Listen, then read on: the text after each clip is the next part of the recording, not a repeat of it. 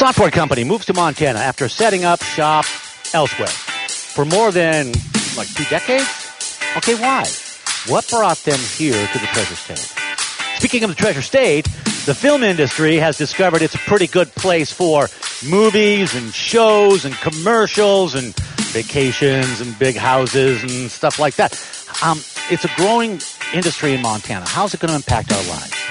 And, and did you know that Montana is home to cutting edge work in the field of photonics? Say it with me. Photonics? Yeah, yeah. These and more stories today featured at the Montana On the Rise Economic Summit in Bozeman. And welcome. It's from Montana for Montana. Two decades strong and working on three. Voices of Montana. Tom Schultz alongside. We are live at the Commons, a great place here uh, in Bozeman. It's uh, a little east of, uh, west of town, I should say, between Bozeman and Belgrade and uh, not that that matters a whole lot. I guess I'm just mapping you uh, on on Baxter and Love and uh, this economic summit, this on the rise summit put on by the Chamber and sponsored by, um, hosted by Senator Steve Daines. There's just a ton, a ton of big names here, and we're going to talk about that uh, not only uh, throughout this hour, but uh, moving forward on the day too.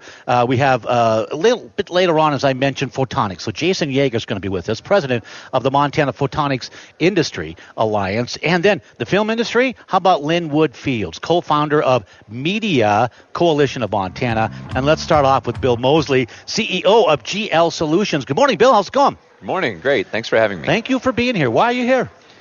Uh, in Montana? Um, here at the summit in Mon and in Montana. We'll get to that story because yeah. that's really cool. But yep. uh, um, wh- what do you hope to get out of the summit here today? Um, I really just kind of want to share the story about how Montana is open for business. It's been good for us, and um, hopefully, there's other entrepreneurs like me that are interested in moving their business and bringing good jobs to the state. And and you did that, um, and you had to go through a process because uh, oh, yeah. because you uh, you started your business in Oregon, and that you know that ain't uh, ain't too bad either. Yeah, we were in Bend, Oregon for uh, a little over 20 years, and some people said, "Well, you know, why are you leaving Bend?" And I said, "Well, I think Bend left me." Mm-hmm. at one time, Bend was, um, you know, some of the same kind of problems that we have here, but uh, Bend was a, a, town a little more like Columbia Falls. Uh, and as people increasingly moved in from you know California, San Francisco, housing prices went to a median of 750,000. Uh, the politics and the, the community change was filled with a lot of people who knew how you should live. Uh, that kind of thing. It just it changed the whole character of the community and, and really just the business climate went downhill. And, and so as um, uh, let's talk about your business first, okay? Sure. Uh, uh to get into that, your business is a software solutions company, software licensing solutions to streamline regulatory agencies. And yeah, that's right. And, and I have uh, worked in government myself, and streamlining those agencies. I mean, your mission is uh, more efficiency in government. That's right. Yeah. So I grew up in the time of Ronald Reagan, who said that uh, government wasn't the solution to the problem; it was actually the problem.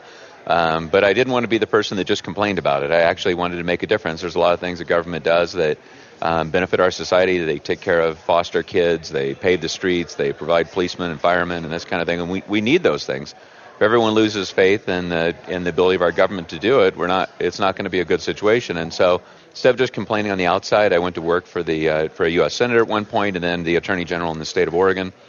Uh, fixed some regulatory activities that they had there and started a business after that. And so I've been doing that ever since. How, um, uh, how did you approach this then, uh, from from that software solution kind of angle? Yeah, one of the things that you, um, when you go into a government agency, you'll look around and see how they do things, and, and there's some severe problems, but they, they usually just don't even know how they operate, quite frankly. And if you don't know how you how you operate, then it's awfully hard to improve and keep up with the times. And uh, most of what they do is process information for the most part, and so software is a, a key a key piece of this. And you wouldn't necessarily think about it, but it relates directly to safety. So one of our one of our customers is uh, the Connecticut State Police, and if you walk into a Cabela's in that state and you want to buy a firearm, uh, they'll use our software to go and make sure that the person isn't stalking their spouse, they don't have a mental health restraining order, they're not wanted by the FBI.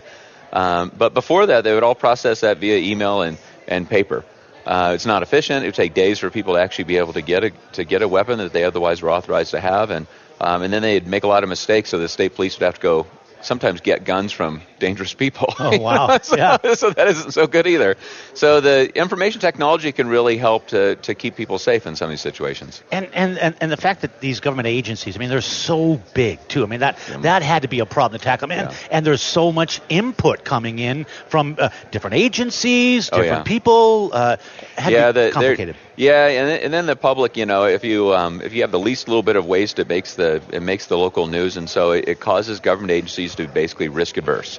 Uh, let's do it the same way we've always done it. Let's not change. Let's not take a, a risk on new technology. You know, you know, whether it's doing uh, using tablet PCs to do inspections or something like that. And um, they really just they, they're kind of stuck, and they need a prod from the outside. And so a little bit of entrepreneurial spirit from a company like GL Solutions helps to do that. Uh, the, um, uh, the that whole process too. It, it, it, you start. You, you probably take a long, long time to uh, get uh, a plan put together. Oh, a yeah. lot of lot of research goes into that, right? Yeah, we, we just got done with a project with, in the state of Virginia uh, related to their foster care system, and there was uh, 36,000 man hours in that project. Eight, eight, 18 person years. Uh, no, 18 person years. Well, I got it right. Thirty-six thousand. You did the math on it. Oh yeah, huh? we do. Yeah, we track. We're we're we're, the- we're good computer people, so we'll track that kind of thing. Thirty-six thousand man hours. Uh, just a huge amount of, of effort going into something like that to help them re-engineer their office. Um, and and were you successful?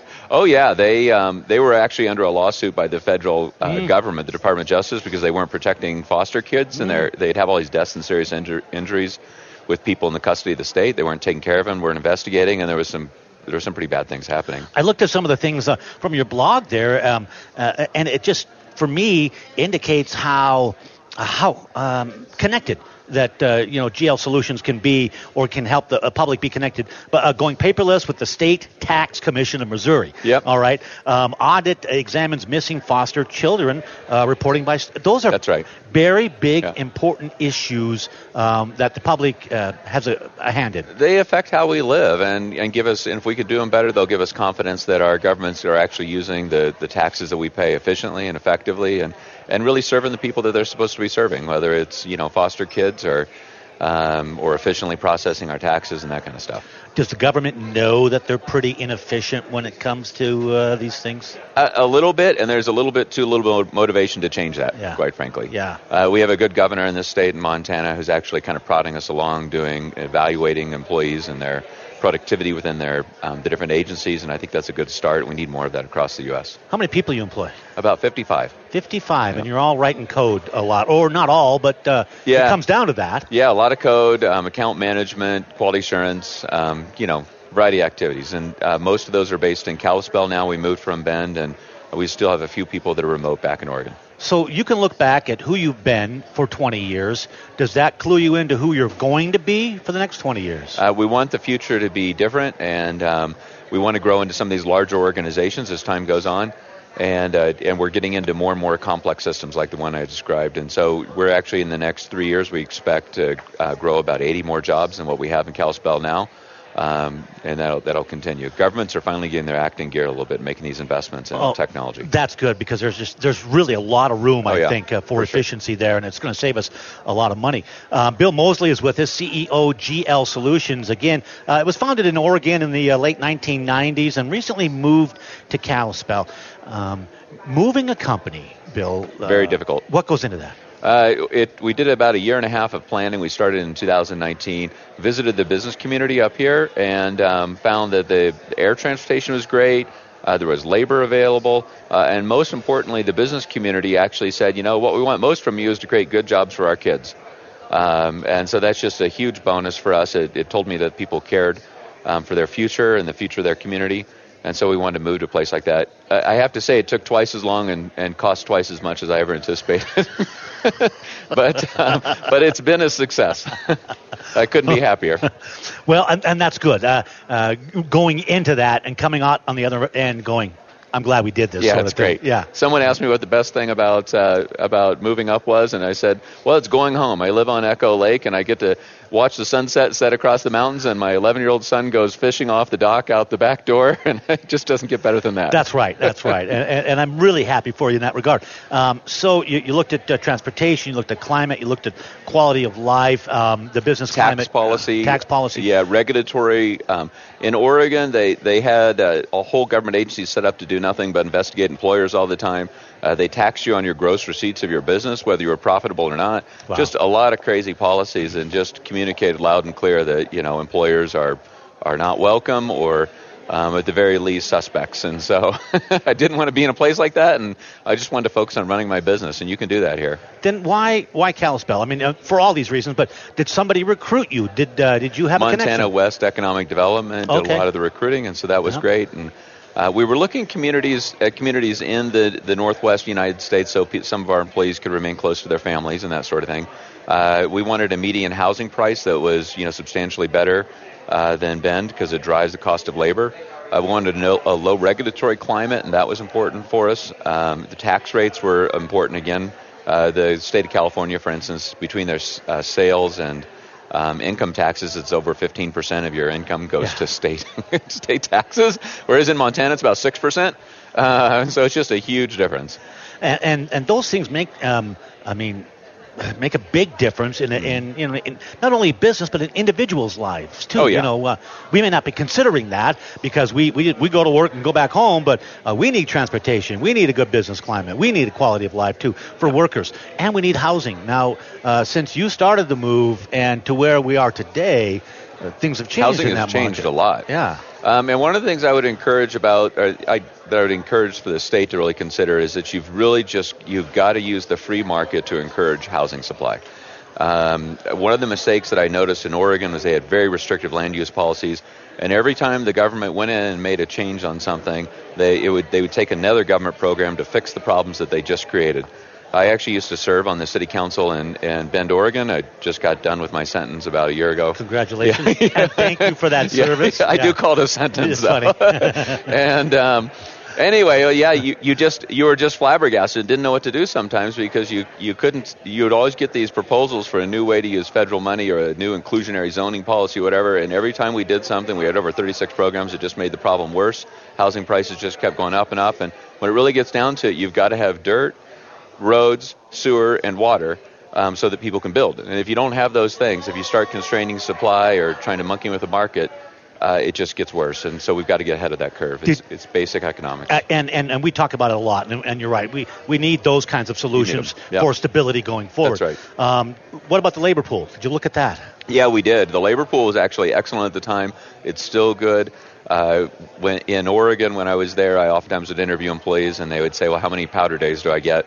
Uh, when I interview someone here, the first guy I interviewed says, "I'll be the first one there and the last one to leave." And Oh. so I don't really want him to be the first one there and last to leave, but now he's our VP for operations.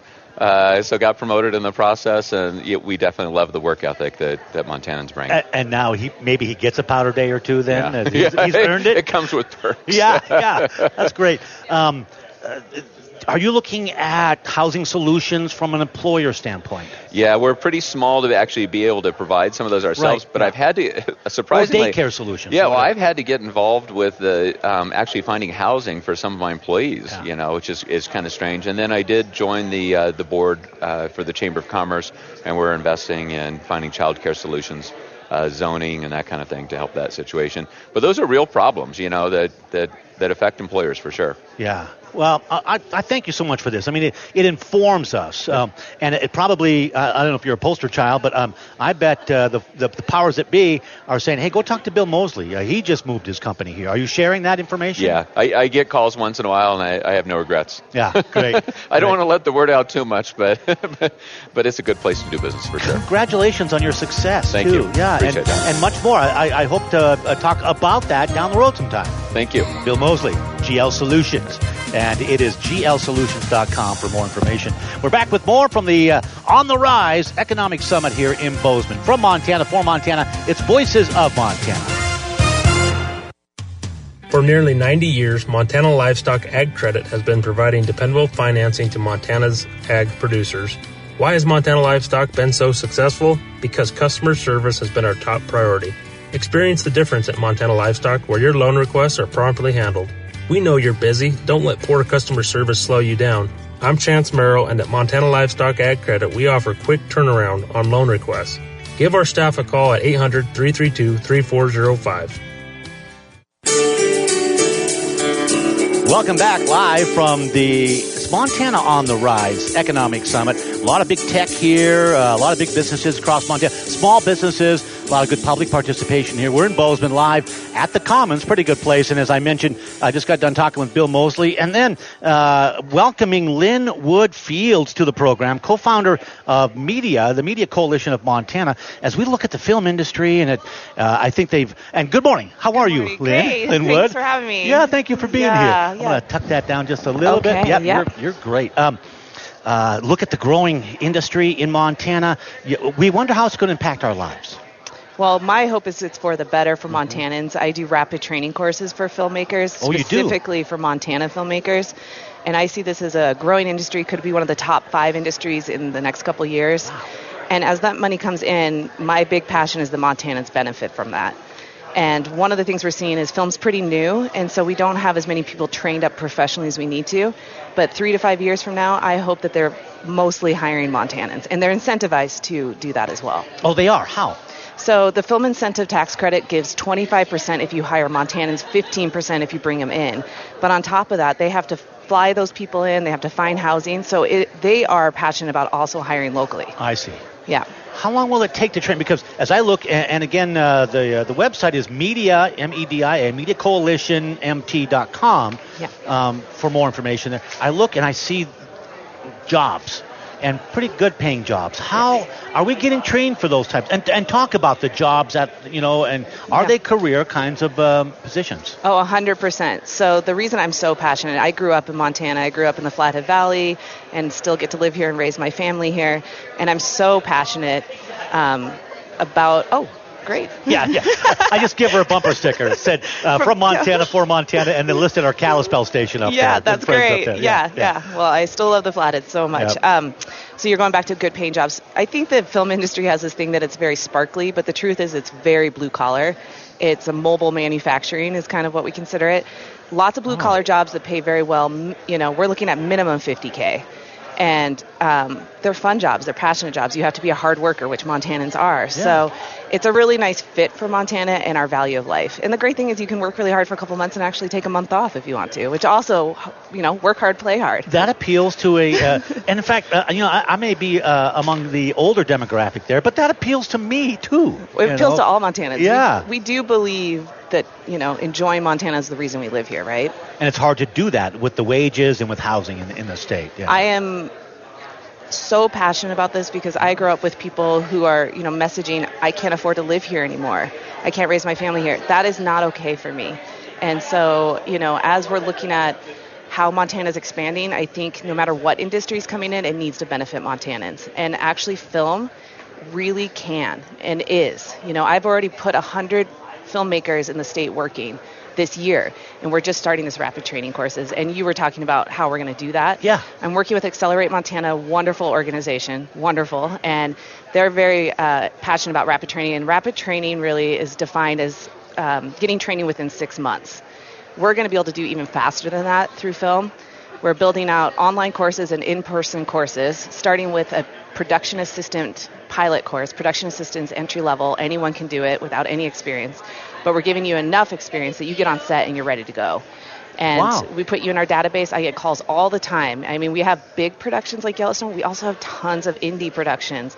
We have commercials, and we can put these people to work right away. So, um, Now- that- yeah. and this is a, that's a good plan. Uh, it- was it the chicken or the egg? Uh, did, did you uh, have the industry first and then need to infill, or did you decide, hey, let's let, let's, let's start with this step first? Um, it's they're kind of growing simultaneously, Yeah. but I will say the industry is growing a little bit ahead of our training. We're realizing as this is growing that we need more training, so we're kind of doing the stepping stones with that. But um, I think we're actually a little bit ahead of the curve than other states with training. Um, and you know, a lot of industries like film bring in people, but we in Montana really, really, really want to train our Montanans. I'm so glad to hear that, Lynn-Wood. Lynn-Wood Fields is with us again. Um, and you've got, actually, uh, I, I checked out your LinkedIn. You've got a ton of companies that you should probably uh, mention here, but uh, listed as co founder of the Media, Media Coalition Yeah. of Montana. Um, uh, I had a, a bit of a rough time believing that Montanans are going to benefit Sure. from the industry. Do you do you encounter that? No, I encounter the opposite. You do, Now, yeah. I um, I can give you some stories. I mean, one of the things that I'm really uh, focused on is I think some of the best filmmakers in our entire state are veterans and indigenous. Oh yeah. and veterans mostly because um, they're already mission based and so they get this idea of working as a team and so we're working with veterans correctional facilities um, all montanans are actually trained for this they're they're the perfect fit for it but um, and then indigenous people who already story is such a big part of their lives and training them to tell their own stories is a is a really important piece Yes. and then we, they are also incentivized to hire in those areas at 35% to 30%. So, um, and then the other thing is Montanans are entrepreneurs. We just are. We have that kind of spirit. We see a problem, we want to fix it. And in the film industry, there's a lot of things they need. They need food. They need porta potties. They need transpo. And as this industry grows, I'm seeing entrepreneurs creating those businesses, and now they're getting that hired locally. And one of the biggest one is um, right now they still are required to do a lot of COVID testing. I have some really good friends who started that and have made great amount of money this year and last year working on these kind of sets. So COVID testing for all the crews. Yeah. all the crews, Yeah, and, makes- and that yeah. is directly all Montana business. Yeah. And that's just the ripple effect. I have friends who do lumber and they buy that. I mean, there's so many, and then just even being an extra is really fun. So I, I kind of want to do that. I, Well, you call me. Kind of want to do that. Okay. we'll yeah. make it happen. Yeah. hey, uh, Lynn-Wood Fields is with us, co-founder of Media, M-E-D-I-A. It's in all caps. Uh, what does that stand for? Montana Yeah. Economic Development Industry Advancement, right? Yeah, that was for the Media Act that got passed in Yeah. 2019. Yeah. And then the coalition, just to expand on what that is, that's Montanans who believe in this as a manufacturing to benefit Montana. So we're filmmakers, business people, and entrepreneurs who work together to try to build the industry in the state. All right, stand by. I got to take a break, and, and, and there's more to come. I want to talk about that that economic impact because guys did a study, um, and I, I think it's pretty important to, to reel that off. So Lynn-Wood Fields is with us. We're back with more. Brian Bennett has headlines next. Napa Know How. It's all about outdoor adventures like yard work, camping, and hauling. Be ready with new Craftsman trimmer blower combo for just $99.99. Find cargo carriers, vehicle batteries, take $10 off exact fit wiper blades, and find a full line of gloves as low as 649 a pair. Ratchet straps and jump starters too. Napa Know How. Stop in at your locally owned Napa Auto Parts store today. Sales valid through May 31st, 2022 only. Welcome back. It's for Montana, for Montana, Voices of Montana. Happy to be here live at the Commons in Bozeman. Uh, and that is the Montana On the Rise Economic Summit again, uh, put on by the Chamber, hosted by Senator Steve Daines. Just a ton of people. We're going to have more stories coming out of this because there's more that we can cover in one hour here. With Lynn-Wood Fields, co-founder of the Media Coalition of Montana, has her hand in a ton of other things when it comes to the, the film industry. And we're understanding uh, that there are training, there's training, there's careers, there's growth uh, in the state. Um, uh, what is the you know the, the financial impact? You had said it may be one of the top five industries at some point down the road. Yeah, absolutely. I mean, I think one of the things that's so cool about this industry is it's pretty green. It wants Montana to stay the way it is. Oh, it yeah. needs that background in the landscape. So I really Yeah. appreciate that as a Montanan. We don't actually need to build out a bunch of infrastructure right now. They can just come here and shoot. Yeah. And then um, you were asking me about. The, Uh, the well, just the the overall uh, uh, total economic impact. Oh, I mean, sure. It's Yeah. getting into the uh, uh, almost approaching a billion, right, or more than a billion. Oh, well, I mean, as we all know, people consume content at a rapid pace, Yeah. so there the product is needed. Now, so we are seeing that this is just something that is growing so exponentially. I mean, you look at the report that just came out with Yellowstone. $70 million they spent in the state, and they did over 500 full time jobs, Montana jobs. yeah. I mean, that's one production. That doesn't include the multiple productions that happen in Butte, the High Line, um, on the Blackfeet Reservation. It's all across the state. It's benefiting rural. It's benefiting every place in Montana, and and I really want to expand it and be something that Montanans are really, really benefiting. Like these small shops. I have a great story of a woman out of Lolo who Yellowstone came in and bought all this stuff from her, and um, in one day she was able to like pay her month and she said They were so nice, but they Oh. cussed too much on that show. well, uh, and that's sort of the one of the things too. You know, uh, Montana, we're pretty. Um, you know, Kevin Costner can roll around, Huey Lewis can roll around. Um, we're, we're okay with just those people just being people next to us. Yeah, and Yeah. you know, I think that there's a feeling, and I and I appreciate like a concern as it grows, and I I believe that we can do this sustainably by having an incentive that slowly builds up. You know, I don't have any desire to make this like a Marvel kind Right. of sh- film, but I Yeah. love the idea of indie films, two to five million, and a few television series that really really benefit the community, ripple out to the coffee shops, to the hotels. You know, during COVID.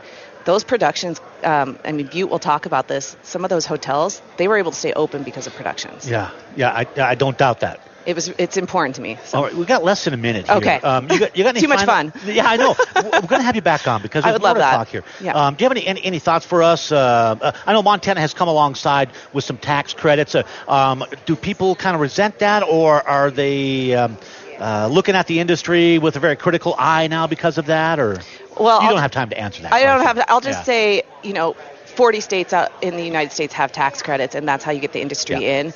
And I'll say anything that brings industry like that in that that benefits Montana is, I think, something we've got to get behind. I, I, I, I love what you're doing. I appreciate uh, talking you. with you, and Me we're gonna we'll we'll talk more. And This is a great summit. And is it this? Is it the right side or the left side's my good side? yeah, thank you, thank you very much. Uh, back Have with a more night. Lynn-Wood Fields, Bye. and uh, we're back with more from the summit today.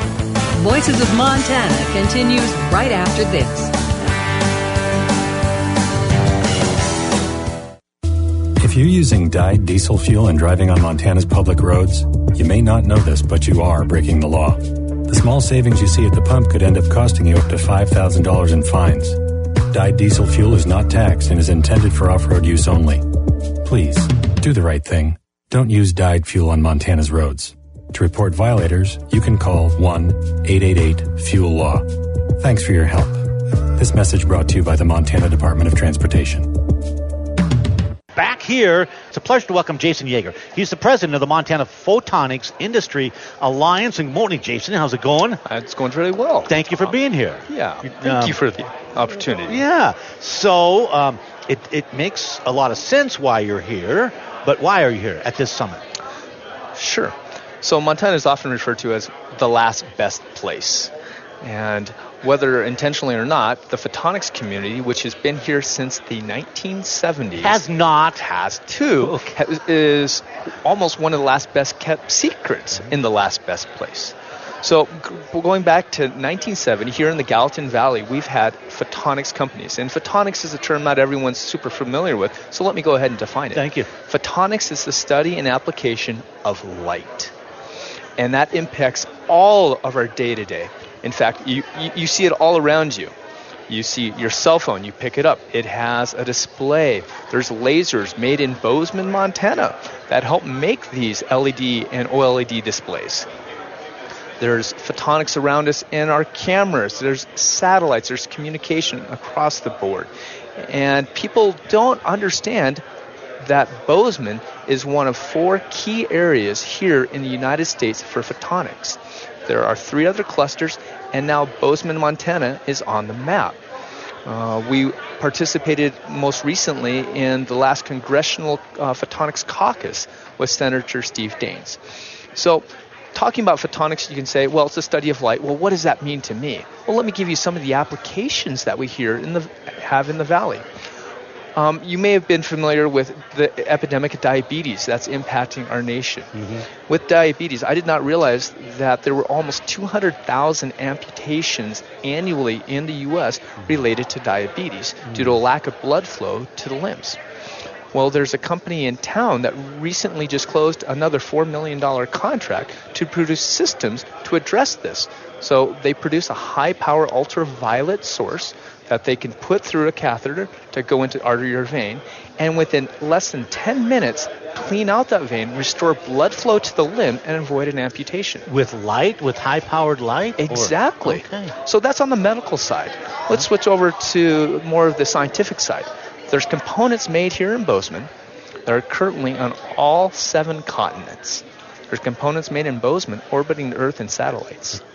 And there's components in Bozeman currently on the surface of Mars. so on the scientific side, it, it's so broad, it's so diverse. From um, atmospheric research, from climate change, from understanding fundamental materials, the science side is huge. Well, I, I love it. I just want to say, you could be driving by uh, even the highway in Bozeman, Montana, and uh, you know just wave to somebody you don't know, and that somebody may be somebody who's got hardware on Mars. Uh, yeah, that's true. Isn't that that's crazy? That's true. Yeah. Well, speaking of driving, there's a company in Bozeman right now that has a fleet of trucks with no drivers in them, and they're using photonics. In this case, they're using frequency modulated CW LiDAR, kind of a mouthful, but I'll, I'll expand on it a little bit, Yeah, go ahead. to create uh, a fleet of self driving trucks that are driving between Austin and Houston right now in Texas. I, I got to hang on for this because I'm not ready for this world. Well, they will be part of our panel here this afternoon, and Yeah. there'll be an opportunity to learn a bit more about it. Is that Aurora? It is. yes. It yeah, is they're going to be making an announcement here today. Yeah. Yeah, they are. Yeah, yeah. Oh man. Uh, th- so that, that that's that's the whole thing about photonics. It just seems like it's it's so exciting and so new to uh, us in a lot of ways. But as you said, since 1970, and now one of four key clusters uh, in in the country. In fact, we have some of the highest density of photonics companies anywhere in the United States. Not surprised at that, really, because I, I have looked into that a little bit. 35 companies, 800 employees is who you guys Mm-hmm. well, represent. approaching over 900 now. Is that right? Mm, Certain Yeah. companies, uh, I know one for the one I'm working for right now. I also serve as the COO for Vision Aerial. okay. Yeah, we make um, robotics that help humanity, but these are commercial, large drones. We've hired 19 people so far this year. That's gr- congratulations. Well, thank you. And, that's what kind of surprised me. 35 companies, but 800 to 900 employees is an awful lot. I, I would Mm-hmm. Yeah. not have guessed that either about the photonics industry. I see two scientists and uh, Mm-hmm. and 10, 10 uh, you know microscopes. Um, 20 years ago, you wouldn't have been far off. yeah. But now it's looking quite a bit different. And that's actually one of the challenges we have as a community. Um, we're here primarily because of the university system. We have PhDs, we have master's students coming out, which is great. We have undergraduate engineers doing development. But we are struggling right now to find technicians to actually put together these high tech devices. Uh, so, Well, talk about that. I mean, uh, uh, that's not. A lot of industries are facing that problem. How does the photonics industry address that issue? Well, uh, really, there are three or four things I want to highlight that we have done and we will be doing. One of the first is we identified the need that we were recruiting people from Irvine, California, and Waco, Texas, and Indian Hills, um, because they had photonic technician programs in Rochester. He said, Well, we have people here in Montana with great work ethic. How about we grow our own? So we approached the MSU Community College, uh, Gallatin Community College, said, We have a need. We brought them a curriculum. Industry brought staff. We taught it. We went before the Board of Regents. They said yes. And pretty much for the last seven years, we've had 100% placement of those students before they graduate. That's a heck of a model. It is. It works really, really well, but it has a problem, Tom. Yeah. We don't have enough people going into that program. Oh. So th- the demand and the need, supply and demand, they're out of sync right now. So some of the things we're going to be working on doing is just uh, later this month, the Montana Science Center is going to open up a photonics exhibit. That'll be really exciting. I'll give a shout out to Abby Turner and the Montana Science Center. Um, we're hoping to create more of a visibility with our youth. So that actually was an outflow of something the MPIA did uh, about seven years ago, where we traveled across the state to talk with middle school and high school students and to show the amazing technology we have. In fact, I had a camera with had an infrared camera hooked up to it from FLIR, a company here in town. Yep. And I was able to use a Chromecast and I could scan the students in the room real time and measure their temperature. and you know, I, I, Tom. I, I'd like to think I'm funny, and occasionally I, I make a joke. And I, I look at all the students and I said, "All right, ladies, I want you to tell me quantifiably who is the hottest guy in this room." and we scanned that room, and there was a gentleman in the back with about 102 temp. At which point I suggested he might need to go home, and I went and washed my hands like six times That's- after that yeah. session. Ah. but the students got to story. see uh, you know this technology we're making it locally it's available and it's it's a career path that pays a sustainable wage here in the valley so the montana science center is going to open their exhibit here later this month And we're also going to be hosting EconoQuest, which is going to be a two-day exhibit, October 24th and 25th here in the Gallatin Valley.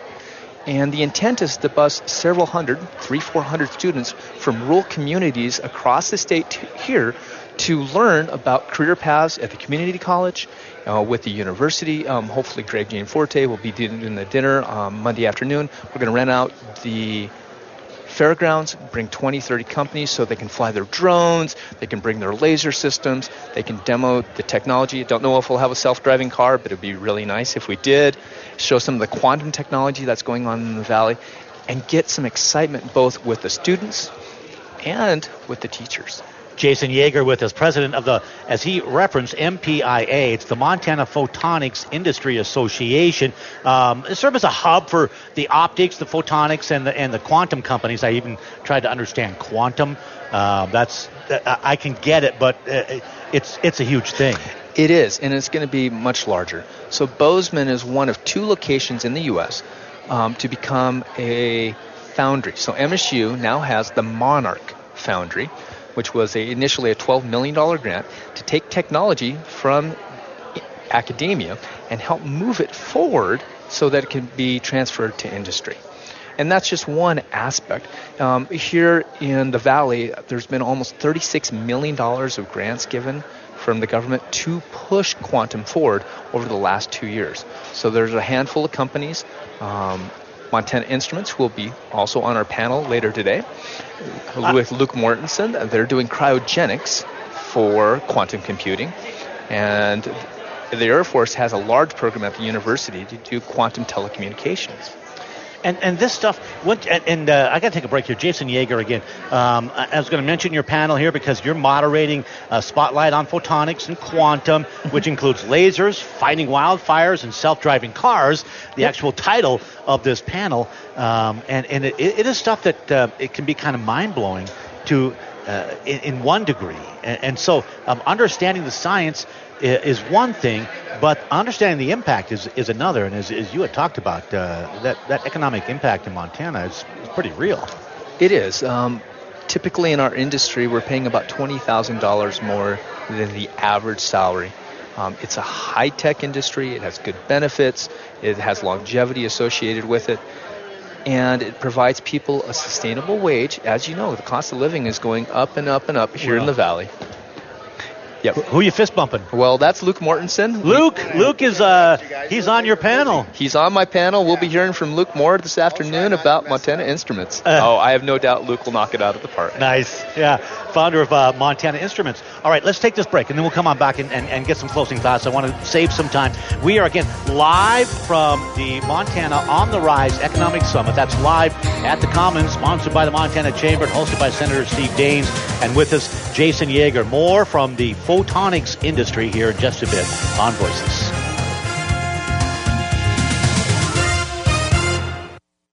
Busy is good. I'm feeling stronger. I can work harder, longer, since I quit. When treating drug and alcohol addiction, it is a myth that you cannot quit tobacco as well. In fact, those who quit tobacco during treatment are 25% more likely to stay sober. Decrease your risk of relapse while saving money and improving your health.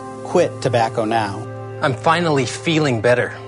Call the Montana Tobacco Quit line at 1 800 Quit Now. Brought to you by the Montana Department of Public Health and Human Services. Tom Schultz alongside live at the Commons. We're in Bozeman on the road again. Love to go 406 and uh, it's the Montana on the Rise Economic Summit. And finishing up here with uh, Jason Yager, who is with the uh, Montana Photonics Industry Alliance. So, uh, again, uh, uh, I love learning about this stuff, and I, I, I, had an inkling that the industry was here, um, and, and, and I did visit one place, and I know the kind of cutting edge work that, that they are doing. Where did you go, Tom? I don't remember where it was. It might have been it might have been FLIR. Okay. Um, or it might have been Montana Instruments too. So FLIR has a great story behind it. In fact, the owner Ralph Hutchison, way back in the day, was the gentleman who grew the very first laser ruby crystal. The entire industry can trace its roots all the way back to Ralph, who lived here in Bozeman and founded Scientific Materials back in the 80s, which was then acquired by FLIR and then most recently FLIR Teledyne. And they just built a 57,000 square foot manufacturing site, one of the most state of the art buildings in Montana.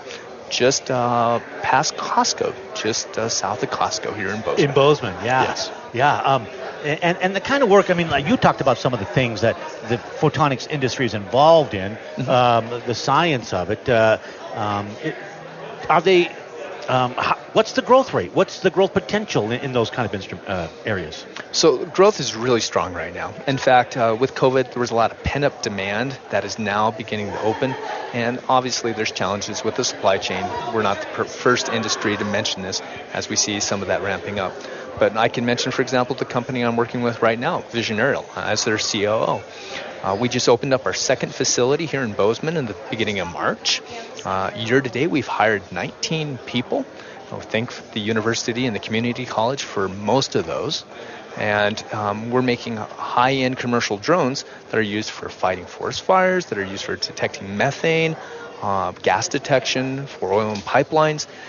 The demand is large, but we need a pipeline of talent and we need a place for people to be able to stay. Well, and that's another issue that a lot of people have been dealing with. Um, what, what's what's your take of it? Well, there was a recent report done by One Valley that did a series of interviews with several hundred people across the community, asking for ideas of what is the issue and what can we do to address it.